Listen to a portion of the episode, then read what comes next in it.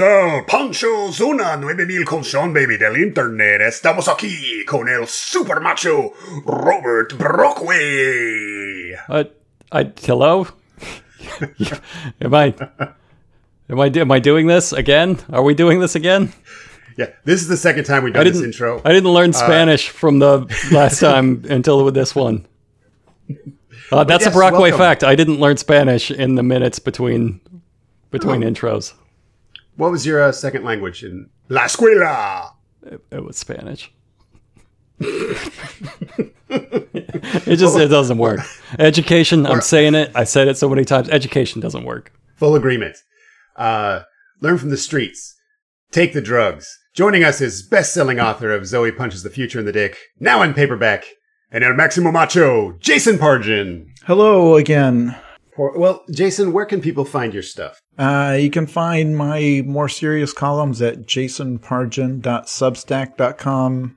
Otherwise, I'm on uh, Twitter. Just search for my name. I'm on. I'm on all of the things.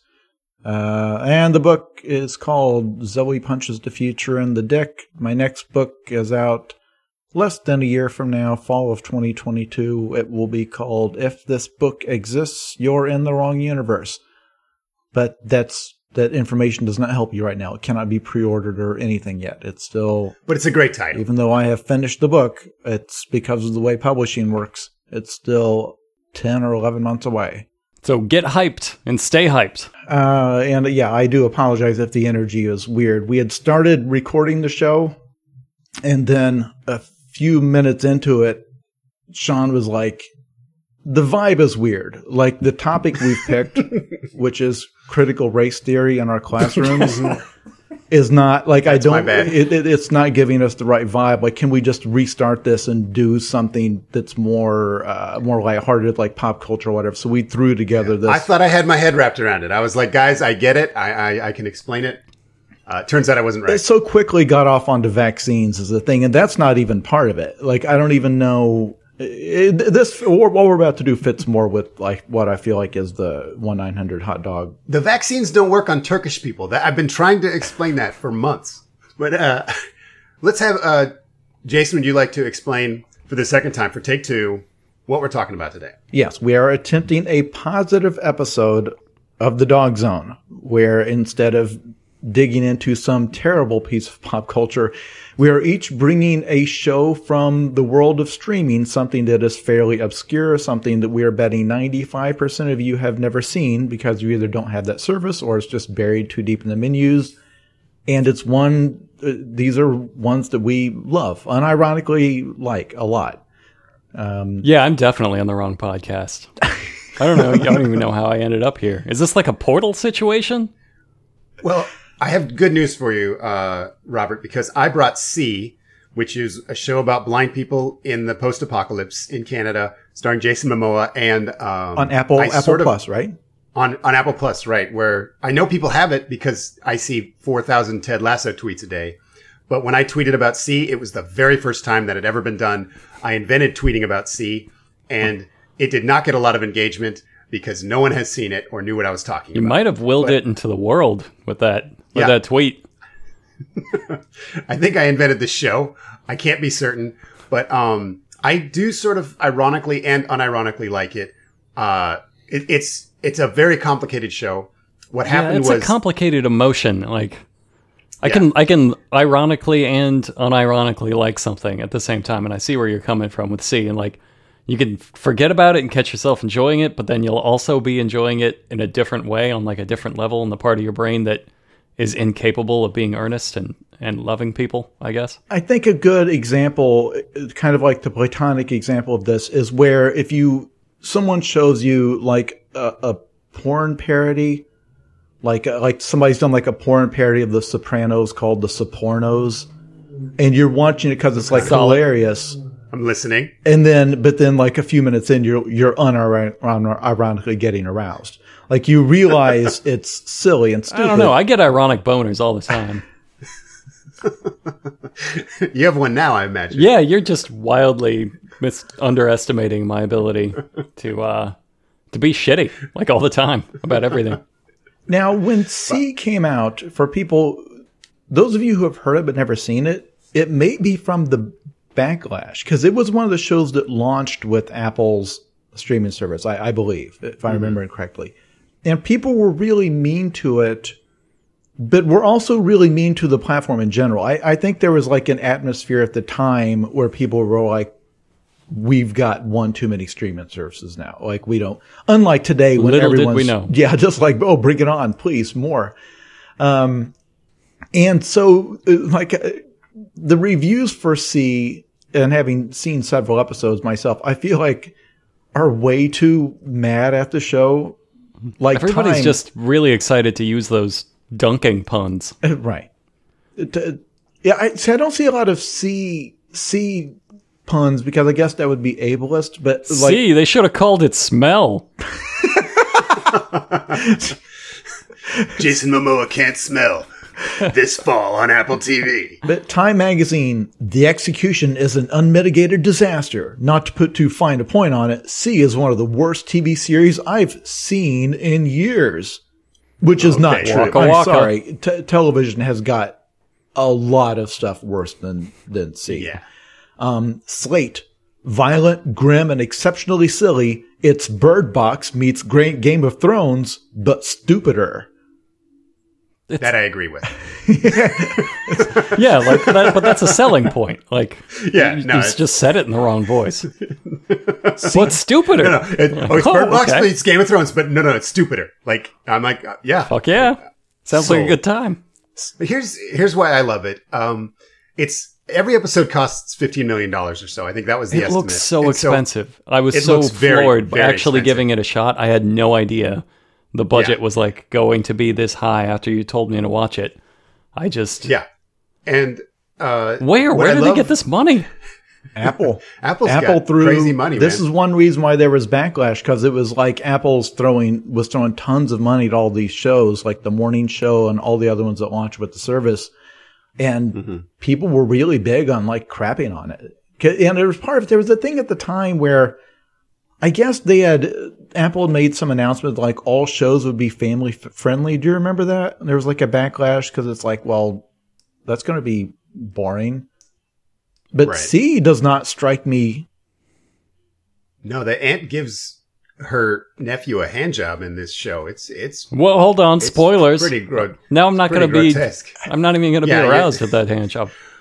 Oh, they they let you know that's coming like three or four episodes in advance. Uh, just like a good aunt. Uh, no, let's pause right here to to say there will be spoilers for at least the first Right. episode but only about the hand jobs. of the shows that we're talking about. So if you haven't watched them and you're planning on watching them and they sound interesting when we start talking about them, don't be mad at us. Go watch them or something. It's Yeah. probably Right, better than point. this. But we're not going to spoil Uh, like the final episodes of any of these, mainly because It's just like the first maybe couple. yeah, because Brockway only watched the first couple also, so he has asked. Bare us- minimum Brockway.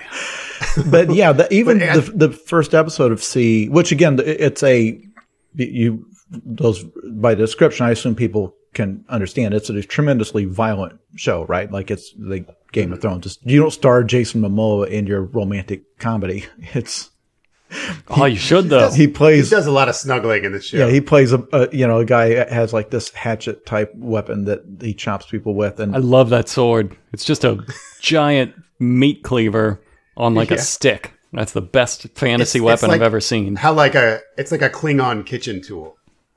But no, is, uh, that to me that implies like lots of needless little curves and, and fancy serrations, and it's just a Right. big square block of steel with a hole cut out of it, and he just he he cuts you like meat, and I love it. so It's true. you were tweeting about this for a specific reason, right, Sean? And it, re- and Right. it I- I requires you to explain the premise of the show. in Yes. the- So I want to talk about like like what I am th- so enthusiastic about this show about is that um, I think a lot of people listening probably have this um, if they read our stuff is that my brain is kind of wired to pick at shit. So I can enjoy things, of course, but everything that sucks about everything sticks out to me like a Zelda boss weak spot. So when I watch a show, like the bad parts, like are just completely glaring. And so this show has the most forgetful and hilarious world building. So they're all blind, but like they'll just like go for a walk in a field or just out in the woods. And I'm like, okay, well, that character's fucking gone forever. Like they Yeah, can't find dead. their way home. Like, so we, we know what blind is. We know what it means. And then like every three episodes, someone will just sort of do something magic. It's like, oh no, I'm, I'm like a ninja. I can like walk in the footsteps of others. You're like, okay, Every so some people episodes. are magic.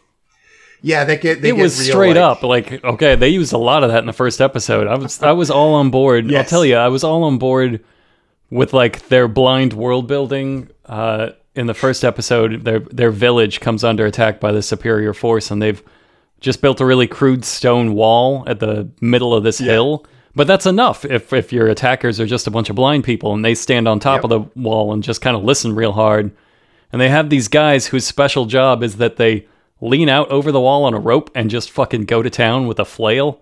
And like they don't know what's down there, but they're just gonna whip the shit out of everything. like I was like, yes, that is great. That is great blind fighting.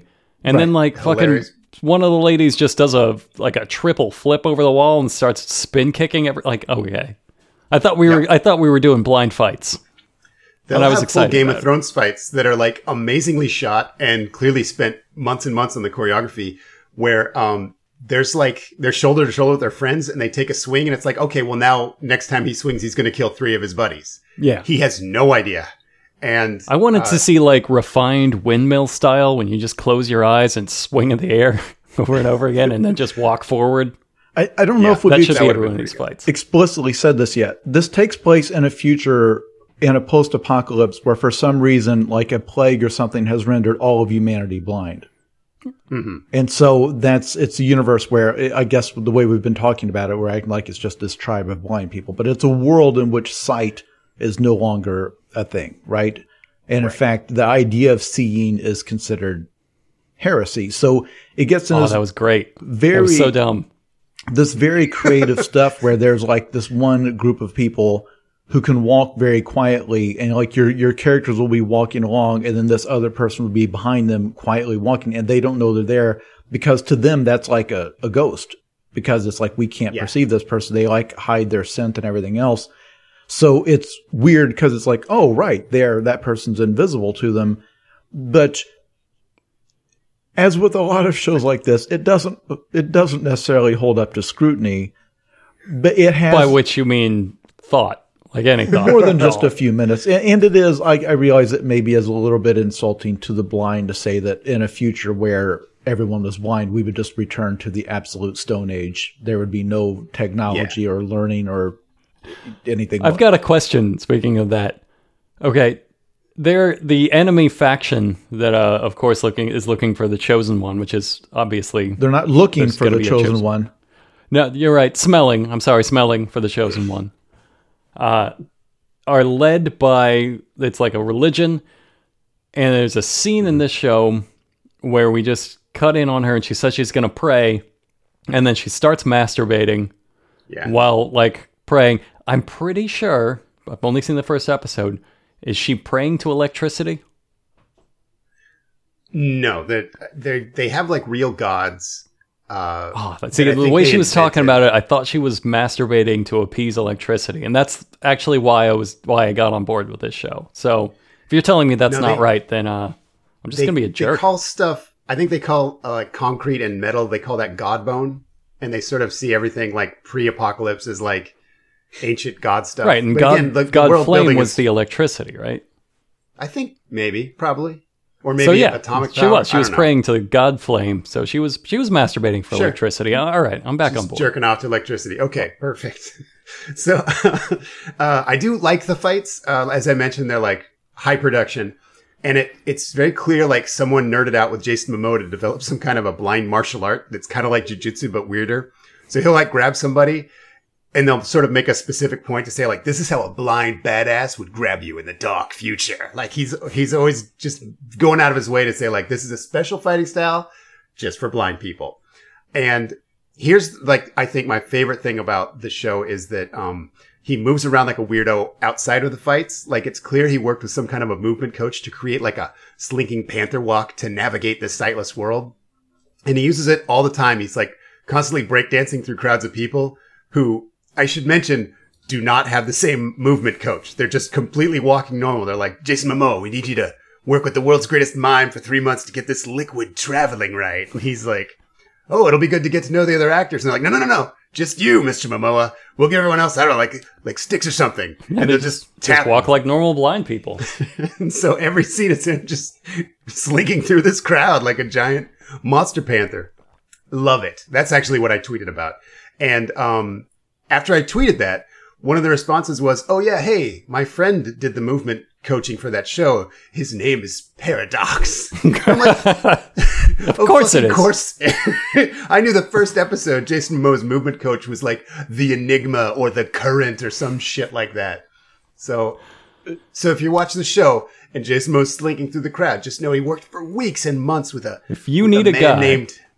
If you need a guy to invent a walk, this Yeah. is this is his life. This is his career. the guy who Paid said that handsomely for it. may may be listening right now. We're not mad at Paradox Pollack, and I know that we are implying. I want to hire you to invent a cool walk for me. I know that we're implying that Hollywood movement coach should not be a real job. That it would be extremely hypocritical for any of us to accuse someone else of having a fake job. Uh, Fair enough. But, but then this led us, unfortunately, down a rabbit hole of the concept of Hollywood movement coaches because I personally, I will admit, I feel like Jason Momoa is being paid enough that his job as an actor is to himself figure out how would I, Right. like that's what Invent acting a, is. invent a blind walk, Jason Momoa. Don't outsource this. Yeah, like this is what, but uh, he's like, no, I'm here to look good. Someone else has to tell me exactly how to act in this in this role. Daniel Day Lewis would have been his own movement coach. Yeah, you can. I think about poor Paradox, like trying to find another gig. Like, I bet he was paid very well for this, but then, like, what do you even audition for as Paradox? Do you like, you go to Marvel and you're, hey guys, got any like snake dudes or I don't know, like a llama guy? Uh, and I've they'll say on a llama. yes because they're making 800 mil there's there's a star wars like universe of movies coming like there's 400 of them we're gonna I'm need sure he'll find work. Yeah. we're gonna need to invent a lot of stupid ways to move around in this future of ours Okay, in the movie I it am belongs Leg- to paradox I am Legend, the zombies or vampires or whatever those those things Sure. were. Paradox Pollack was the movement coach for those creatures. He taught those Oh, that's actors how to do the exact crawling or whatever, which there makes sense because you've got do- video games like every video game's gonna need that Yeah, you've got dozens of actors who or extras or whatever who, stunt performers who all have to be playing the same creature. They all have to be mm-hmm. moving the same way. So there, that makes total sense. Like like the director's decided what he wants us to look like. This guy's job is to train these people how to do it. Um, but it's if you see, uh, you know, if we showed you a clip of Jason Momoa trying to walk how he thinks a blind person walks through a crowd, it is amusing because he is. It's it's uh, he's putting more into it. It would be a very tiring way to move around, I guess. Is he's kind of mad at but also trying to fuck the ground like a little bit right. It's almost horizontal, like he's almost completely leaning back in a lot of steps while also scraping the, the ground with his giant Klingon butcher knife. So, in the course of, and not to start a tangent on this, but in the course of trying to look up, is this a real job? I one of the first results I got on Google was that for the Doctor Strange movies and the, the seven or eight movies in which Benedict Cumberbatch has been playing Doctor Strange, if any of you have seen those movies, you know that when he casts a spell, he has like this complex hand dance he does, and then they paint in the CGI. wizard around- jutsu. Yeah, wizard. Yeah, and they they paint his, the CGI around his hand movements, and sure enough, he had a hand choreographer, he had a finger coach. A finger a finger movement coach named JayFunk, I think one word, Oh, perfect. who is the web boast is the master of the art of something called finger tutting, hmm. T U T. Finger tut or finger tutting. The the fact that Benedict Cumberbatch paid whatever he's paid to act as Doctor Strange, and like, okay, well, you're a wizard, so your one thing you do is you wave your hands around to do magic. And whatever he did at that first day of rehearsals prompted them to say like, okay, we've got to hire somebody. yeah. to just, Hands over his head, flailing around, we have making to, seagull noises. it's not enough for the director to tell him, well, here, do it like like something like this, where you're kind of shaping magic in the air. It's like, no, no, no, we got to bring in a guy to teach him how to do it because this is this is not working. It just every spell looks like a wanking motion, Benedict Cumberbatch. Don't you have a second? You don't have a second make a motion? circle. Just make a fucking circle. What's wrong with you? Slow Uh, wank. Jason, you, you've probably seen uh, Conan the Destroyer. We've talked about that on the Of show. Of course. and because it seems like Mako did not have a hand movement coach because when they do like the wizard fights, he like squishes his fingers together and crosses his eyes, and that's it. That's that's how he does his magic. Like That's how magic used to work back in the day. It's really special advanced. effects. he just Advanced into finger tutting. Well, see, and maybe I'm way off base here, but I feel like if back in 1980, whatever year that was made, that if they told you, like, they cast you as a wizard and you're like, well, I need somebody to show me how to do wizard stuff with my hands, I think they would just, yeah. Okay, well now we're casting somebody else as the wizard. yeah, We'll, we'll let you know, Mako. Thank you for coming in.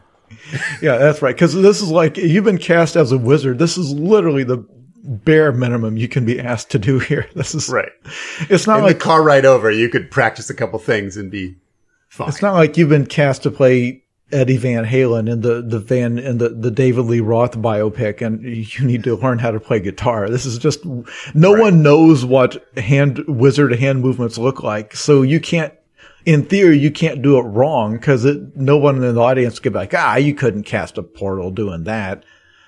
It's, but it's like, no, I, I, I have a, I have nothing to compare it to, but but that just doesn't look right to me. We better bring in a finger tutting coach. Yeah, I'm surprised you didn't make reference to the new biopic of the guy who invented finger tutting. That seems like that would have been a better reference than Eddie Van Halen because they are making several competing finger tutting films coming out this year. what are the titles of those films, Sean? Uh, oh, let's see. I don't have anything prepared, but I guess you could call one of them uh, "Tutting Around." I think that'd be a good one. Uh, I think. Uh, Brockway, do you have any uh, finger tut titles? Uh, Tut Any- King, Tut King was good. Tut King would be good. Looks great. Again, the, it's one of those things where they've just got this amazing budget and it's going to be on like Paramount Plus or something. But I heard they're spending like two hundred million dollars on it. We did have like, in the Slack. We were talking about this, and we came up with funny movie titles, but I honestly don't remember them. I know you were setting me up for like a bit, but I I, I don't remember. I'm gonna I'm gonna look them up right now. Summertime Tutton. Summertime Tutton.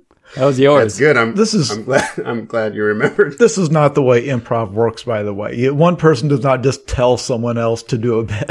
you, you're supposed to, you're supposed to do, bring something of your own, and then if they want to join, then they they can. You don't just yell at someone like, and then what is what is he doing?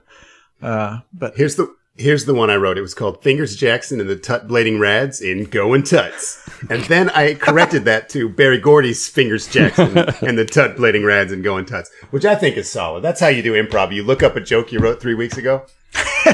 you have to scroll up And then the you beat it. you go to your work Slack. You t- ask the audience, just give you a minute. We'll cut, Jamie, we'll cut all that and make it sound like we, it's totally normal improv. Uh, I guess the more we talk about See, the more we're going to get into spoilers, but I do think you should go into this knowing it's, it's pretty fucking stupid, but like high production stupid. And it has that Game of Thrones thing where, uh, the cast splinters and 80% of them are just boring and stupid and you don't care about it.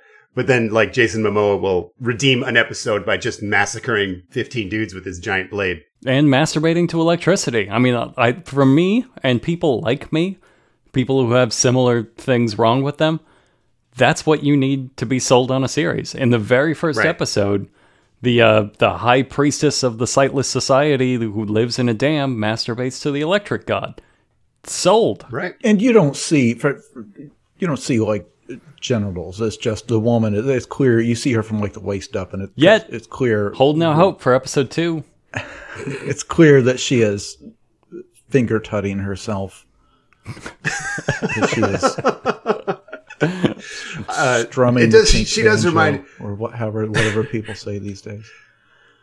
She does remind me of uh, my favorite thing about shows like this in the post-apocalypse where no one can really agree on an accent. So some people are doing like this high fantasy Peter Dinklage Dungeons and Dragons voice, and other people are like like Jason Momoa's like growling through it. And then that lady that finger tuts herself, she she's Dutch, I think, and she just brings like her regular Dutch accent with like Dutch energy. goose. So she's like, I'm going to jerk off in the hat now. And like that's how she delivers every line. Uh, and That's how she. That's how she comes. She comes very Dutchly.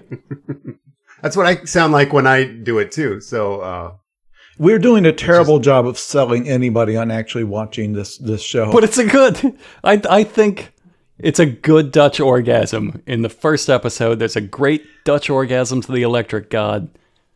I don't know how to sell a show better than that. it is no joke a very creative idea because in lots and lots of fantasy universes they have a thing this game of thrones does this it's it's a trope now where magic is gone or banned from the world and then someone is trying to bring it back well in this world they think that sight is mythological the way they that we think of magic so the concept of being able to see out of these things in your head and be actually like having a, this other visual view of the the world or whatever. Like they they can only describe it in like these abstract magical terms because it's been totally lost. And then in the very first episode, this is not spoiling too much because it is the entire premise of the show that kicks it off. A baby is born that can see. Thus, the title of the show, which is a huge thing because now this is like a superhuman, magical, weird, heretical thing that this that this baby could do. So, no, you cannot think about it too hard. It it it falls apart within seconds of thinking about it. That it is a very fun idea, and they it's clear they're having fun with it. That nobody in the show, no, the characters are not winking at the camera. Like they are all taking it dead How serious. would they? yes, Uh, uh, Jesus Christ. I uh to get off a little tangent here. I love this idea. It has like a personal connection to me because when I, my last dog Roger, uh, he went blind, but he was just so stubborn, and it kind of happened over a little bit of time, but quickly, so that he didn't seem to understand that he was blind and he wouldn't accept any help. So like he really knew the best. He just really thought like all the lights in the world went out. He thought nobody could see at all anywhere. So he might as well know just as good as you do. And I love that somebody was like, that's a great premise for a fantasy show. it's like, that's the most ridiculous thing because clearly all sorts of animals can see. And like, if you lose the ability to see, like a bear didn't, they never said the bears can't see. So they must That's just, just every squirrel that kicks their ass, they're just, how do they know? They're fucking psychic or something. Like, they have lost they still live in the forest. They still live like in the middle of nowhere with just everybody else has the superpower. It's one of the most ridiculous things to be the foundation of the series, and I love it. I, I love anything that is just brave enough to be that that boldly stupid and say, "Yeah, but you know, come with me on this." You'll, you're constantly reminded of it every second. Like just a guy walking across the woods, you're like, this is so stupid for 11 different reasons. And it's, it just keeps my mind activated the whole show. I just, I, I love when something is, yeah. And he walks across said. those woods into a like a set that's clearly twelve million dollars that they're going to use for one episode. It's incredible. Right. Yeah. Just glovelessly pawing at sharp things. Like you'd think everyone would be wearing gloves if you have to like hand touch your way through the brambles every day. But no, it's nothing. Yeah, the fight choreography is great. There's a lot of like creative little touches. It's it it's fun. It, it is. Uh, I realize we're going to go back to making fun of some element of the show at any moment now. But Right, but that's us. It is- That's it wrong is- with us. it is it is worth watching if you go in knowing what you're what you're watching because obviously if you sit there you would think well okay if if because this is hundreds of years in the future of not having sight in reality humans hundreds of years from now a civilization without sight we would just have totally rebuilt civilization around not having sight and it would be fine. Like you can you can adapt real good without humans are very adaptable but that's the premise of the show is like no because they have like a religious belief where it was technology that like ruined the world so they like don't tinker with any of that stuff because that was that that was dangerous or whatever. So that's their excuse for. Uh, Horizon Zero Dawn like- has a uh, similar setup where it's like they've got cultural reasons for not having rebuilt the world. It seemed like they were counting sight as part of that technology. Like when they gave that screed in the first episode, she was talking about how like there were wildfires and there's poison in the air, and that's why you can't talk about like sight being a thing. So they thought like sight was like a forbidden technology we used to have, which is just again, I love it. I, it's, it's so dumb, but it's dumb in a great direction. Let me let me give the listeners another example. They when the heroes in the first episode are having to escape from a crisis, they come to a ravine that they believe is totally impassable because a blind person tries to cross it. Well, it turns out there was always a bridge there. No, no, no. That guy, their their like savior guy that could see, built that bridge for them. But it was, ah. but they just didn't know it because they couldn't see it, right? Like they, Right. He it, it- it's been there for like a year or something, or like eight months. Uh, yeah, So that's fair, It- I the, guess. the point is, it it does seem like somebody would have stumbled across it, but but maybe not. It may, maybe I'm maybe I'm the one who who's wrong. But there's a whole thing of like them kind of pawing around at the edge of the ravine, and it's like, oh, there's a bridge here. It's the, show just asked you to come on board with it. Yes. And it's like, look, this ravine represents your suspension of disbelief. Either you will follow us across this rickety bridge or you won't. I think the thing that takes me out of the story more than anything is uh, that they're still like a very treacherous people. Like they're still like Uh, most of them are pieces of shit and kind of want to murder other people, but they live in a world where you could just like throw a rock at somebody and no one would have any idea who did it. like And even if you they hit like them, it would be amazing. right. But you could just throw 11 rocks. They'd be like, hey, who is throwing rocks? Are you throwing rocks? They grab you and you're like, I'm Mike. I'm not even me. And they're like, all right, how would I know? Like, you just, you could do anything. So it seems like the first thing you would do once everyone goes blind is stop being pieces of shit, but they don't. They're also all wearing clothes. Like when sight goes Right. away, there's no reason to put on anything. Cause if someone Yeah. like accidentally like touches you and it's like, oh, your, your dong is hanging out. It's like, well, yeah, but that's your fault for touching me. Like otherwise you would never know. Like you shouldn't, you shouldn't have your hands down there. That's kind of what I thought was happening in the electric masturbation scene. I thought that she was just like, well, gonna just jerk off right now. Like, I mean, why not? Yeah, no one will know. Yeah. It's in the, Didn't even I realize would it was love gonna it be a thing. you could have, I would love it if several extras were jerking off every scene just because they could. just in the background somewhere. they're having like a, a meeting, like a council meeting, like six of the councilmen are just jerking off because each one individually thinks, well, nobody's going to know if I just start cranking, cranking my hog while, while he's talking. It's like as long as I do it silently, like, you know, it's, they're not going to, they're not going to hear. And then, but it turns out they're all doing it except for like one of them. Anyway, that's episode three. It would be a- an easy porn parody to make. Not a lot of pun to be had of See. Semen. Yeah. But, Yeah, semen. That's done. But amazing. Again, there is no porn parody because no one is searching for a See porn parody because no one is watching See. We will never know how many people watch or don't watch this show because all of these streaming services just either they totally lie about their numbers or they just don't say anything. Because you'll have that stupid thing Netflix does where it's like 40 million people watched at least part of the new Adam Sandler movie. And it's like, yeah, because it auto plays when you browse past it on your menu Sure. and you're counting that as a as a, a stream. Like, no, I do not believe that 40 million people sought out the new Adam Sandler movie and watched it on purpose. But they, Jason, this is going to terrify you, but I saw on Hulu stats that Out of Death, the Bruce Willis film Out of Death, was like their most popular movie last month. no, it wasn't. That's what it. Fucking, That's what that's they what said. they claim. Like, And if it wasn't and they claimed that, that's crazier. Yes. It's just because it's if you turn on Hulu, it's just a massive picture of Bruce Willis. You got to see Out of Death, and you hear the name, you're like, "Fuck yes, Out of Death." But and uh, apparently enough people started that that it, it was statistically dominating everything else on the platform. I would love to see at one point they stopped that because I guarantee it's like four minutes. New but that doesn't matter. new listeners, we count. we did an entire podcast episode on the Bruce Willis movie Out of Death. You feel free to go find that in the feed. But it's worth Yeah, watch that, you assholes.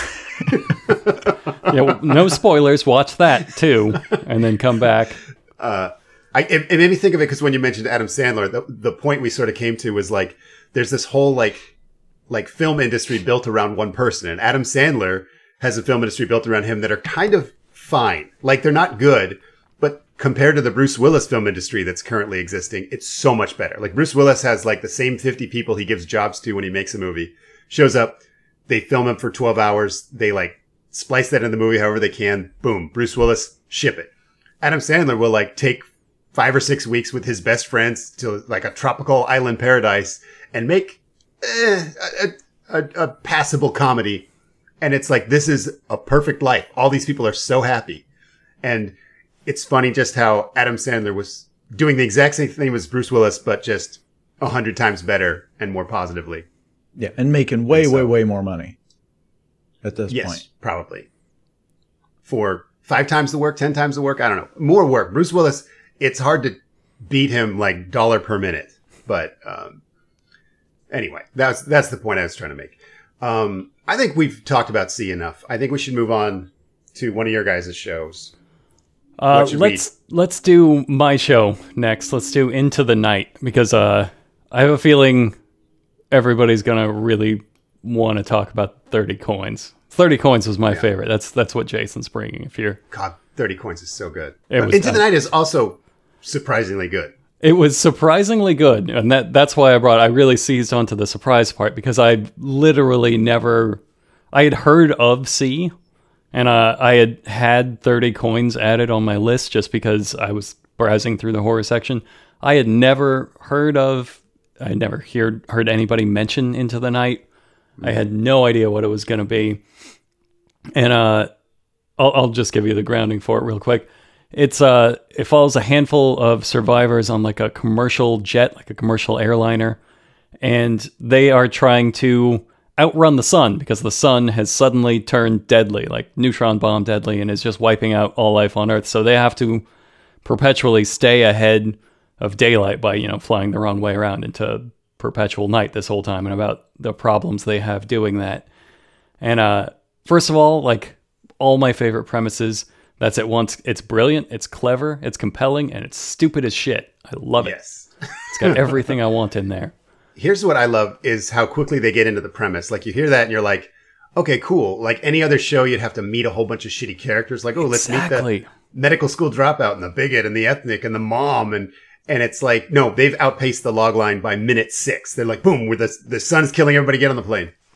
And the entire show, that's my favorite thing about this show. Uh, like their characters, and eh, the plot's kind of eh, but the pacing on this show is fucking amazing. And if you ever don't understand what somebody says, if somebody starts talking about like escalating stakes, it's just the most escalating stakes, and it's always something. It's always hitting that beat. It's always ending on the next one. Like I kept thinking, surely these are like twenty minute episodes because they burn by, and then I'm like, nope, one more, and we're watching the next one. And they're just they saw- start. I saw that there's two seasons, which seems like extra stupid and impossible, but kind of fascinating. Like, how, how do you run the sun for two seasons? See, this this was my this is why I never started watching Into the Night before prep for this. Because I have a pet peeve of streaming series, ongoing series that are clearly a movie premise.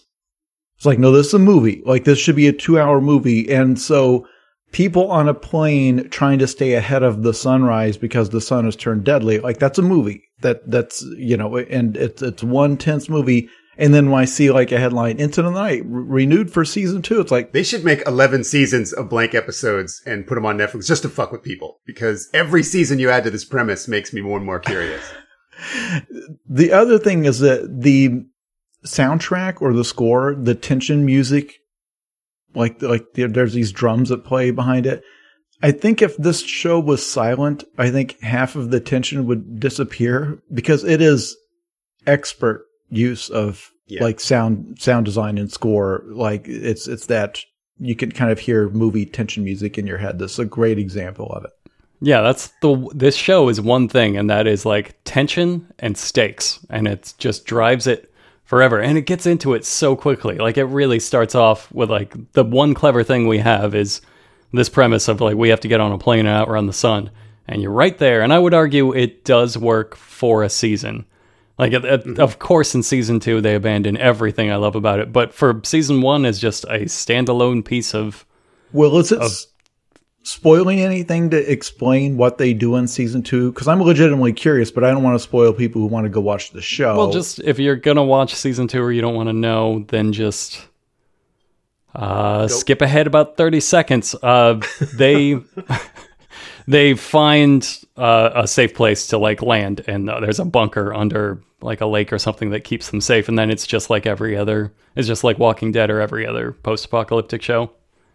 Becomes that exact same thing where the real the real enemy is people and society, and eh, I'm I'm just done with it.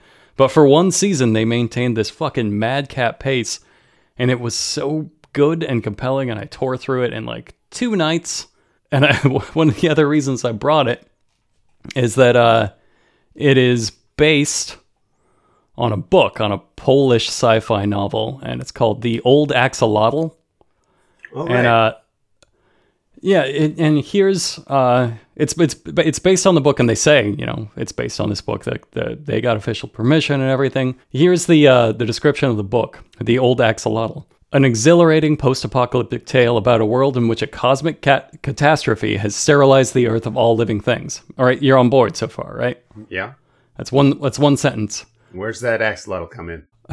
Only a small number of humans have managed to copy digitalized versions of their minds onto hardware in the nick of time. Deprived of physical bodies, they continue to exist by uploading themselves onto gigantic industrial robots, sophisticated medical machines, mechs Okay. designed for hard labor, military drones, star troopers, and sex bots based on Japanese manga. Drowning in nostalgia for the lost world, the survivors create civilization after civilization, life after life, humanity after humanity, forming alliances and fighting wars. They develop their own politics, ideologies, and crazy hardware religions, and they face dilemmas no one has ever confronted before. What makes us human? Is it possible to copy a soul?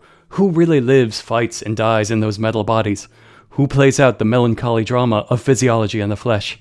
The old axolotl depicts the reversal of old oppositions between life and death, progress and stagnation, the organic and the mechanical, exploring the mystery of the human soul and the eternal solitude of the human individual, whether trapped in a body or the reinforced steel of a robot.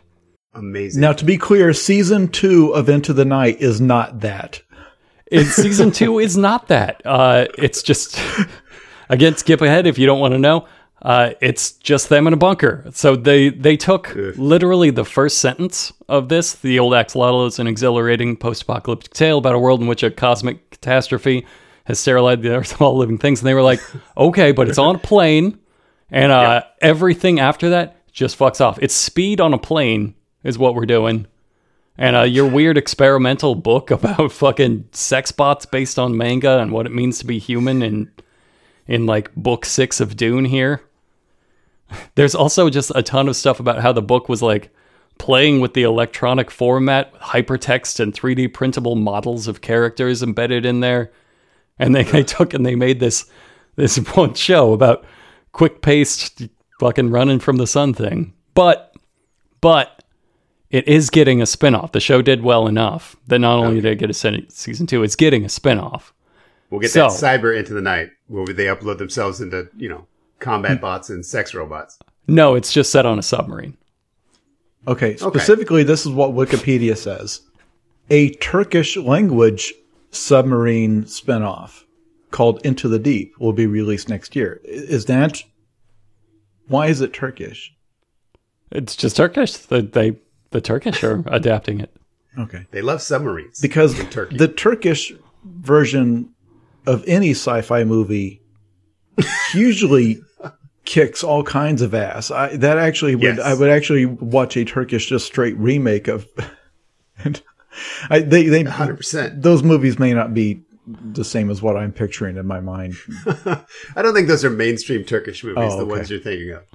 But But that's fascinating, Robert, that they bothered buying the rights to that book because Right? clearly Like- they didn't need to. They could just you can easily just if you just made a show about people in a plane trying to outrun the sun, uh, you know, that author of that book wouldn't be like, "Hey, that's the book I wrote," because it's clearly Right, that goes to court, and you're like, uh, there's no fucking Japanese manga sex bots. This isn't about like humanity building themselves out in the digital age. Like, I, I Right, don't but know. the sun kills them. The, Judge, Your Honor, the sun kills them.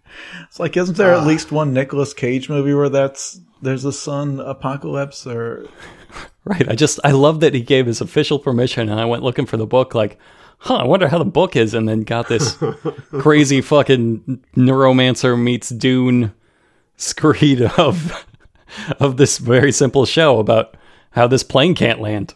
Plane can't land is what the show's called. What's the deal with the axolotl? That they're like they regenerate, right? what's but they're not like yeah. What's Yeah, that word you're saying? I don't know what. Axolotl. Okay, but what? Why is the book called that? Uh, I'm assuming it's because an axolotl is it's kind of a like a salamander like creature, and they can regenerate. So it's all about humanity regenerating, I guess, in different forms. So I Anyway, I do that, see why that doesn't apply to Into the Night. Netflix didn't choose that as as the title. It's called the Old Axolotl, but what what is it about? Well, there's these guys on a plane. Uh, the plane is named the Axolotl. yeah, because you know how we name planes like old old pirate Like ships. ships. Anyway, it's a great show. Uh, that's really all I had to talk about. It's a simple show, but uh, you'll burn through season one, and I'd never heard of it. Yeah, it's only six 30 minute episodes per season. You can watch it all in one one day if you consume TV the way people do now. If you consume TV like everybody, Yeah, where you just sit there and disassociate for six straight hours and watch watch it as one one long thing. we did want to talk about 30 coins. This is an HBO show out of that's out of Spain that it, it, my reading into it apparently is a big deal in Europe, and the show clearly has a budget. Uh, not just because of monster CGI stuff, but in the course of the show, they not only are shooting in several cities around Spain, but there's scenes in New York, Paris, Jerusalem, Geneva, Rome, and that was all shot on location. Like, so this is a serious show. And then I guess this in Spain's version of the Golden Globes, like their awards for TV and movies, it swept like every category. So I suspect this is a big deal in Europe. But for whatever reason, I only saw it because I think I saw somebody on Twitter talking about it and I dug through HBO's menus and found it. But I never, for me, I never had HBO's, the HBO Max app like presenting it to me mm-hmm. as yeah, me neither. And this is literally all I look for. This is like the only thing I look for on HBO Max, and it it did not give this to me. I I did find it on my own and arrive to it, but it was because I just dig through the horror category and add whatever. Yeah. Now, like um, Into the Night, it is foreign language. It is subtitled, but and so maybe they like maybe HBO doesn't. I mean, I feel like they've got a lot of foreign language shows that they actually do kind of put front, front and center, but maybe they some of them maybe they pick and choose and think, well, maybe people don't necessarily want to watch a show out of Spain. But to me, like to spoil at least the, the first episode, like toward the end of the first episode, um, a giant spider monster with a, a baby's head, a giant baby for a head. It's chasing a the, the protagonist priest and another and, and a woman into that that priest and his uh, church and his chapel, whatever. And he runs to a wall and opens a secret panel, revealing his giant rack of machine guns. And then he grabs That's- one and starts dipping the bullets in the holy water. I feel like that is the universal language. Like that that's the show scene, I don't Hell yeah, feel like HBO should be saying, "Oh, if well, if you're not from Spain, you won't get what's happening here." This is it's like You don't no. get the subtle references to folklore. this this If you don't like this, I encourage you to fuck yourself. Like that's fucking awesome yeah. Uh, in every way. so it is a basically it's Lovecraftian horror that what I just described. If that sounds like an Evil Dead type of thing, it is in no way being glib or slapstick. No one is winking at the camera. No one is like saying, "Whoa, what a crazy situation we're in." Everyone plays it dead straight. And the premise is that there's this.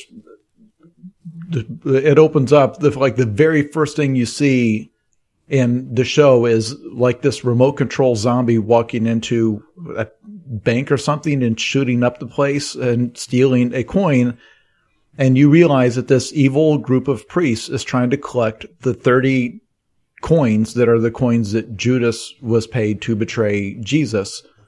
Because by assembling them all into one spot, it will like summon Satan and let them take over the world or whatever.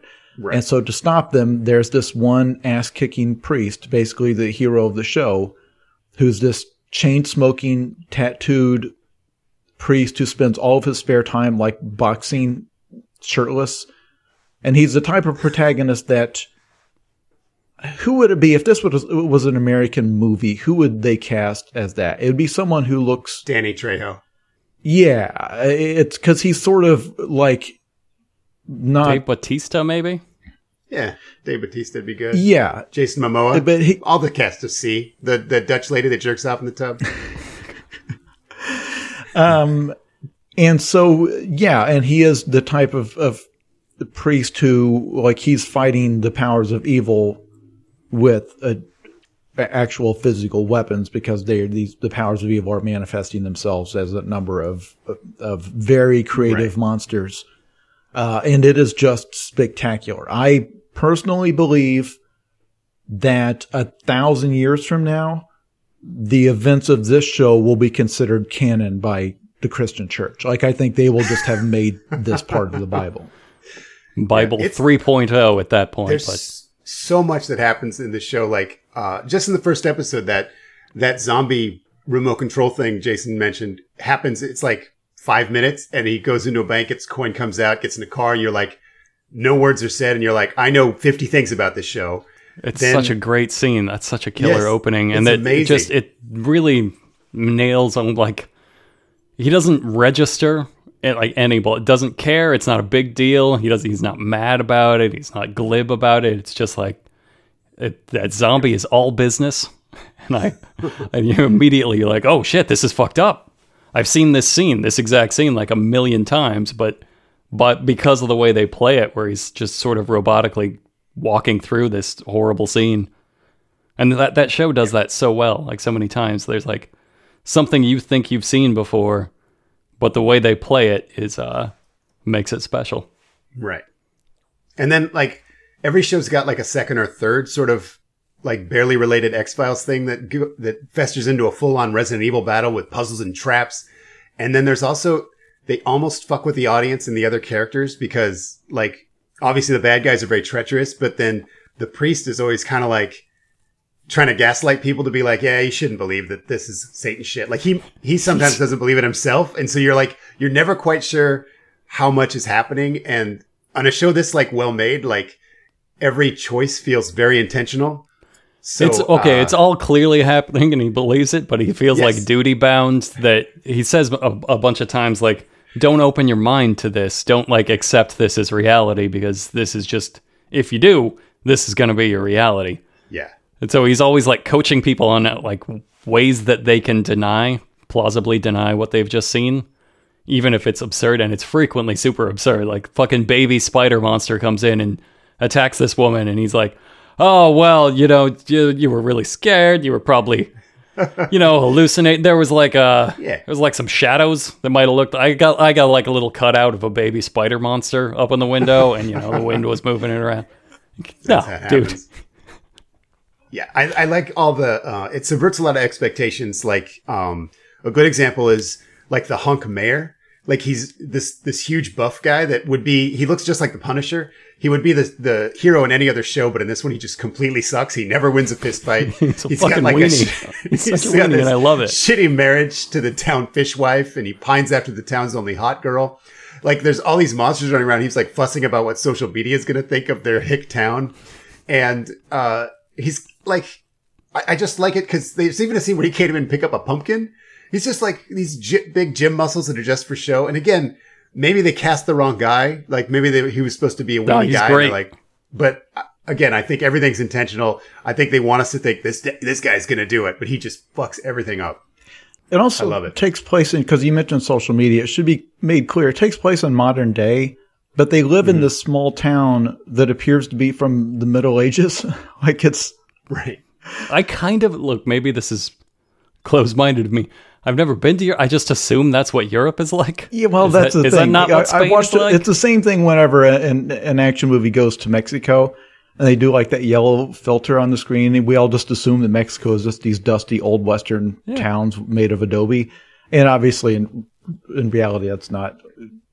So, but this is, it's a real town that I guess is like an old fort that has become a town, maybe. It's, Yeah, like a little castle village that they modernized. Yeah, so I, I guess it is like it wasn't a an invention for the show because it's if if an American show was set in Spain and it looked like that, I would think, oh, this is extremely racist. Like they, Spain Spain is a modern country. It is not it is not stuck in the 1700s.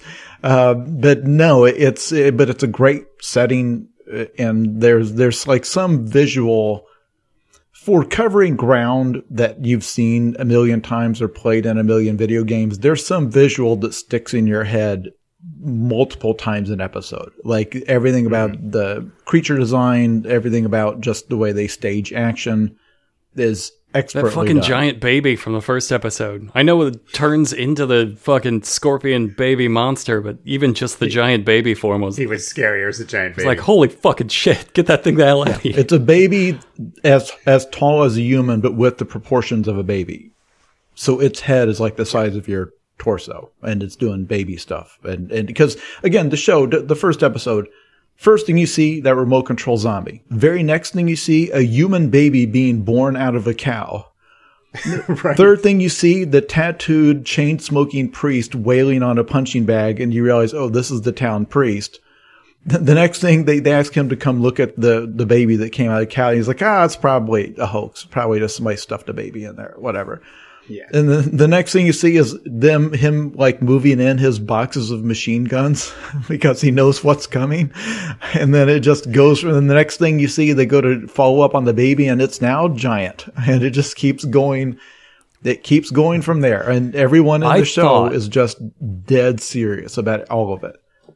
I thought I knew exactly what this show was. And this is one of the reasons I had it on my list and I didn't watch it, is because I've watched so much horror that when you give me a very vague description, like, you know, this priest fights evil that might, may or may not exist in a small town, I'm like, okay, well, I'll probably end up watching that because I watch everything. But I've seen that so many times before. I, it's mm-hmm. I know what religious horror is. I know it's going to be this priest facing down like, oh, it's this guy's going to be possessed. It's going to be a little spin off The Exorcist. Maybe they do a little of their own thing. He's going to wonder whether or not God is real and whether or not demons are real. And this show's like, nope, giant baby, fucking giant baby flesh scorpion monster. Go. Remote control zombies. Heads up, motherfucker. you guys skipped over one of my favorite characters. There's a town idiot who's like this special needs dude with these huge, goofy, like country hick teeth.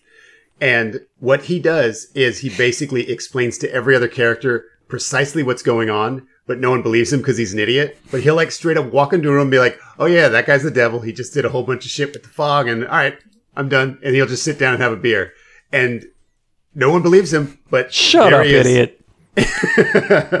Every episode, like, oh no, no, no, that someone raised the dead. That that guy's a zombie. Like, okay, okay, crazy guy. They keep saying that they live in a the mayor especially is really concerned about looking like he lives in a hick town. Do you think in Spain the hick towns are all in like 17th century ruins?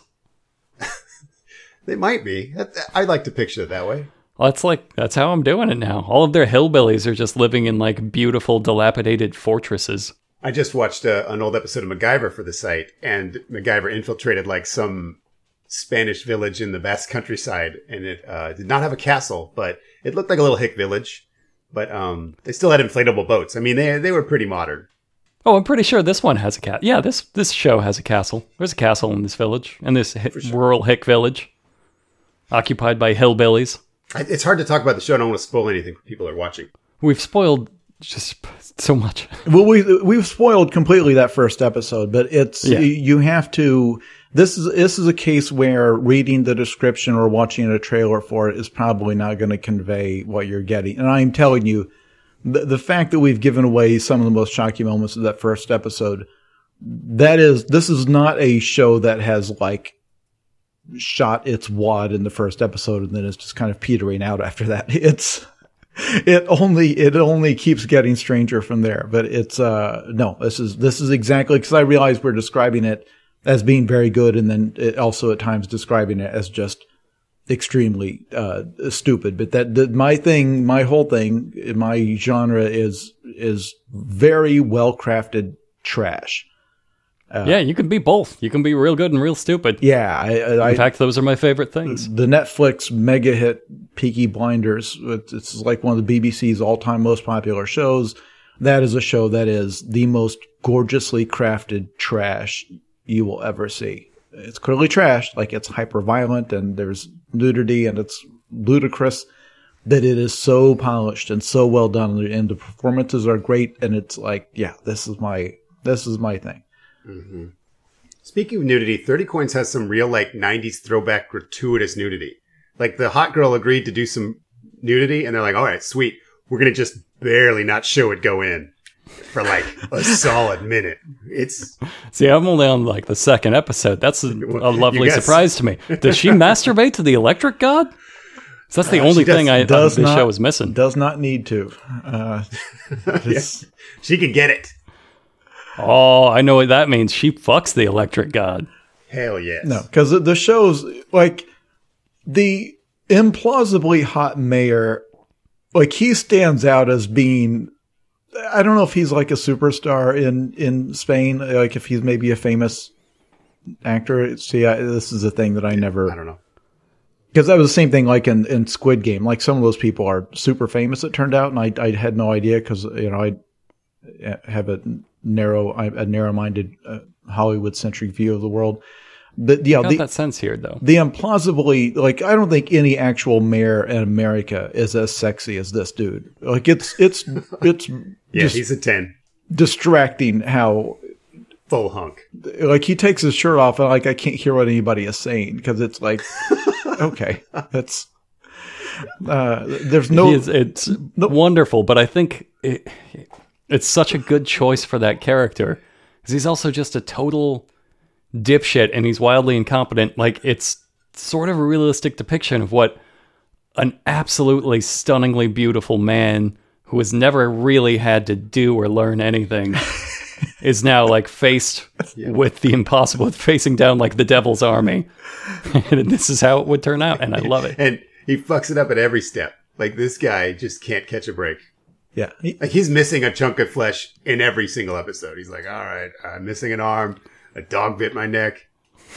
Yeah, and his and it's clear early on, like his his cranky wife is, um, it- it- not like she's you know kind of one of the antagonists. As it turns out, like she's Right. clearly not on board with what they're doing and and all that, and uh, then he is he's going to remain clueless to that fact for a very long time, which makes sense. Yeah. Which again is perfect for his character. Yeah, She could just wear a name tag that says time bomb. And he would, he fucking missed it. Like this character walks in the room, you're like, okay, yeah, the, the girl with the resting bitch face is going to be trouble later. I do get the sense, I get that same sense that I feel like every major character in this show is probably a huge star in Spain, like household name. And so it's really funny to me that like Spanish Brad Pitt is the bumbling dipshit in this, Yes.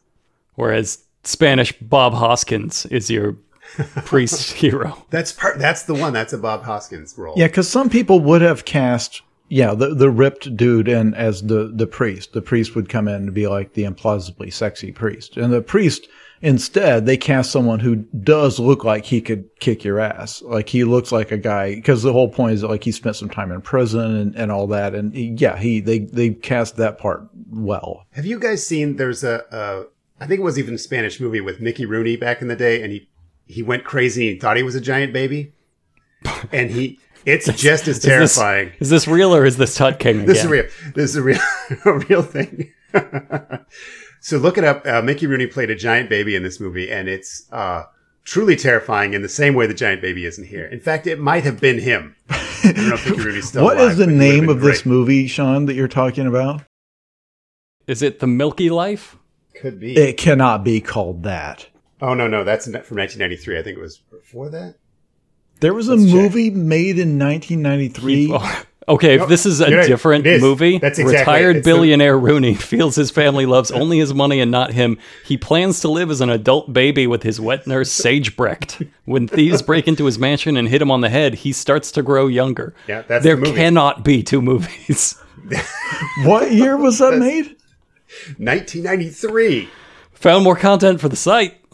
Yeah, we gotta do. We gotta do something. There's the no way Life. we're not covering the Milky Life. The Milky Life. Oh, so it's so I was not mishearing. Oh, I'm sorry. It's La Vida Lactea.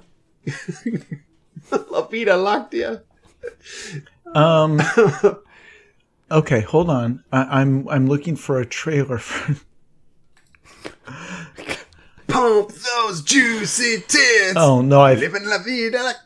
I've got the entire movie on YouTube. Okay, give me a moment. Give me a- an hour and seventeen minutes. minutes. I'm just gonna scrub through here and try to. So we're doing a live watching of the Milky Life now. Jason's gonna lead us through it. Uh, This is extremely poor quality for something that's 1993 because they had working. Jesus Christ. Okay. Uh, yeah. I'm, here's him getting a sponge bath, a nude sponge uh, bath, and he's Interested? For the electric god, I'm assuming. okay. I'm gonna clo- the electric god. So is the phrase "the Milky Life" is that a play on words that I would? It would be insane if it wasn't.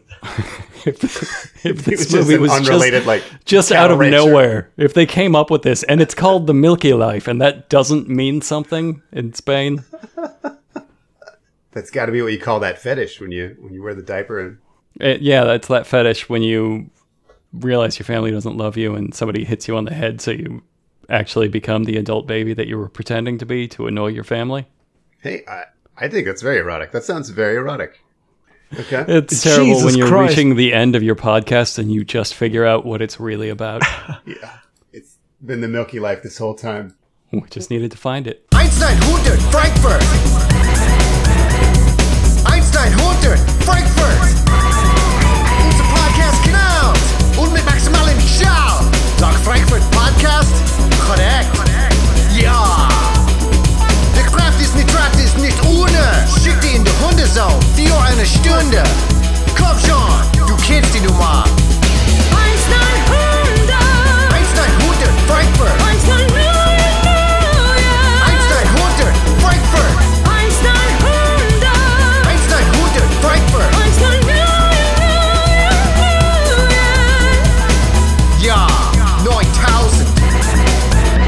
Thank you all for coming today.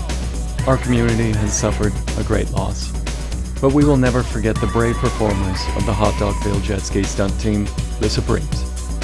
Please stand for a list of the honored dead.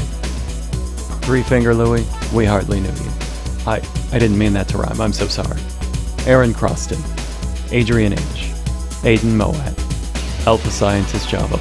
We're still looking for his face, by the way. Uh, everyone check your intake filters. Armando Nava, Benjamin Cyronin, Brandon Garlock, Brianne Whitney, Chase McPherson.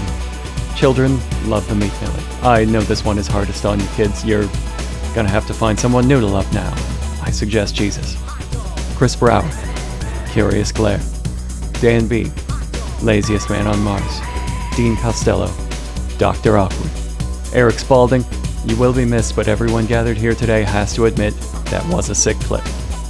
Fancy Shark, Jello, High Flying Haraka, you flew too close to the sun, by which I mean jet ski too close to that cruise ship.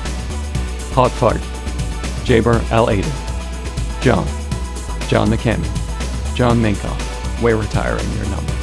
Nobody will ever be number one again, in our hearts or on our life vests. Josh S., Ken Paisley, K&M, Lyman. All the doubters said you'd never land that 920 Superman backflip, and they were right. Still waiting for you to come down, buddy.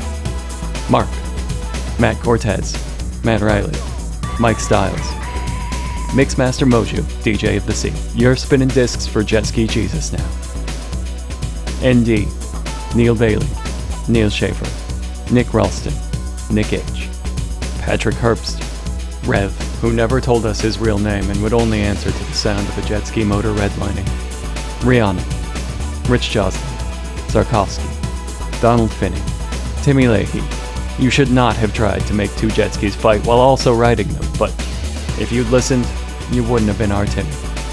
Toasty God, Tom Sekula, Yossarian, and Josh Fabian, the worst jet ski mechanic who ever lived. You might have killed all your friends, but there's one thing a poorly maintained jet ski can never kill, and that's our memories. We'll miss you most of all.